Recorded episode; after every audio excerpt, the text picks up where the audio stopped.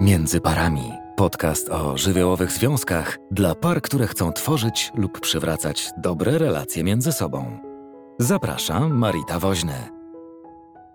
Witam Cię w kolejnym odcinku podcastu Żywiołowych Związków. Dziś kilka słów o kompromisach w związku. Czy kompromis w relacji działa? A więc kompromisy służą naszej relacji i są sensowne. Czy może jednak lepiej dać sobie z nimi spokój? Jak przestać się kłócić o na przykład obowiązki domowe? Więc gdy myślę o tej kwestii, od razu przychodzi mi do głowy yy, pewna para, Agata i Tomek. Obydwoje tworzyli raczej zgodny związek, ale jak to w każdej relacji bywa, zdarzały się jakieś niesnaski. Największym punktem zapalnym w ich związku była zawsze kuchnia. Ciągłe pretensje i konflikty o to, co kto zrobił, a czego nie zrobił, były dla nich już nie do wytrzymania. Ale pewnego dnia w przypływie dobrej atmosfery kolejny raz wyjaśnili sobie sprawę. Agata i Tomek umówili się, że zawrą kompromis. Ustalili, że będzie tak: on zmywa, a ona chowa naczynia. Okej, okay, umowa stoi, postaram się o tym pamiętać, o chowaniu naczyń, ale ty postaraj się pamiętać o sprzątaniu swoich brudów, rzuciła Agata. Oboje uznali, że mają sprawę załatwioną. Ale czy faktycznie tak było? Chyba bardziej adekwatnym określeniem byłoby powiedzenie, że żadne z nich już nie miało ochoty na kłótnie. Oboje potrzebowali domknąć temat, a każdy z nich chciał już wytchnienia, więc zgodzili się na kompromis, który żadnego z nich do końca być może nie zadowalał.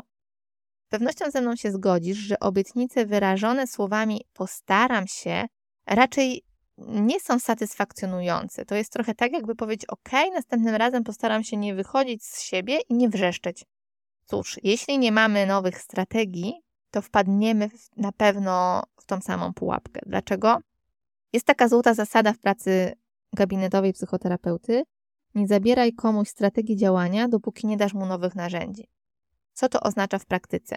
Jeśli ktoś ma problem ze złością i daje jej upust krzykiem, to samo powiedzenie mu, że to jest nieodpowiednie, nieodpowiedzialne, nie wiem, niewiele zmienia, nie powinno się tak robić, pogarsza sprawę, nic nie zmienia, nawet pogarsza.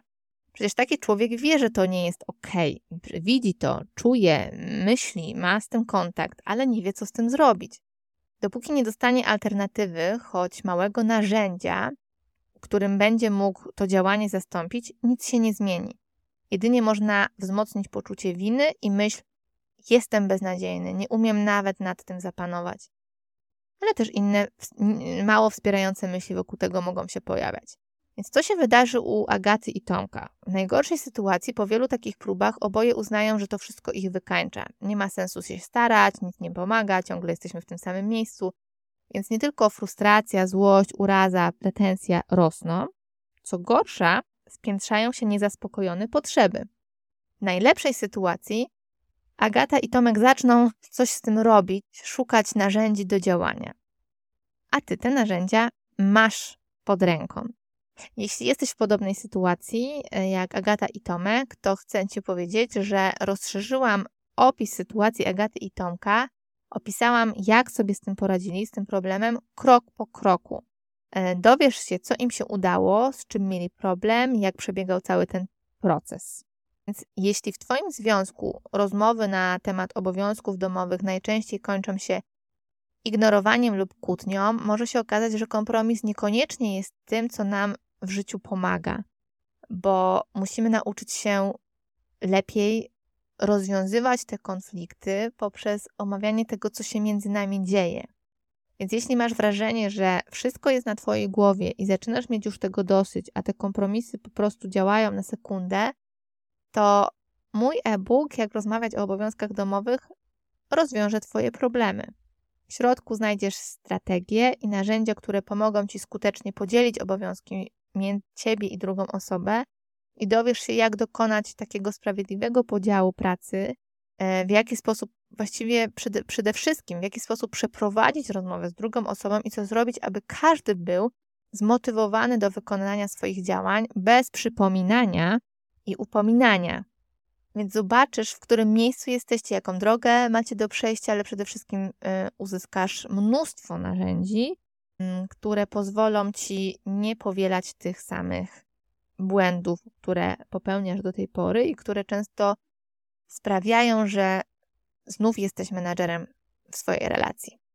Tak więc jeśli e-book Jak rozmawiać o obowiązkach domowych Cię zainteresował, kliknij w link poniżej tego nagrania i sprawdź, o czym mówię.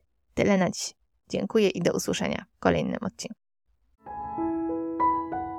Jeśli chcesz posłuchać innych odcinków na temat psychologii związków, zajrzyj na między parami kropka p l.